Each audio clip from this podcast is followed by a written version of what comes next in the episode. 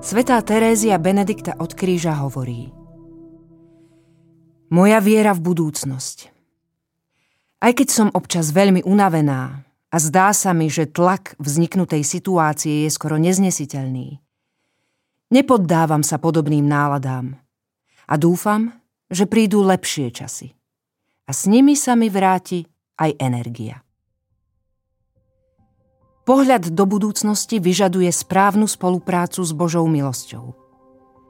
Božiu pomoc dostávame zo sekundy na sekundu, z minúty na minútu, z hodiny na hodinu. Nedostávame zásobu na zajtrajšok.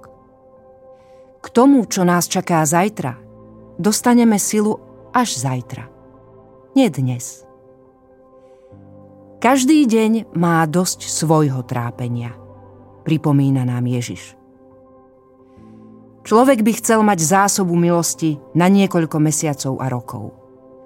Chcel by mať napísané čierne na bielom, že všetko sa podarí, že neochorie a ak áno, tak len nakrátko a bez väčších ťažkostí. Chcel by mať istotu, že udalosti a veci pôjdu podľa jeho predstav. Lenže tam, kde je všetko zaistené, predpovedané a vopred vypočítané, sa ľudský duch nerozvíja. Na svoj rozvoj potrebuje priestor dôvery a odovzdanosti. Statočné prekonávanie námahy založené na odovzdanosti má v sebe niečo osobitné. Nádej. A nádej vie, že ťažkosti sa pominú.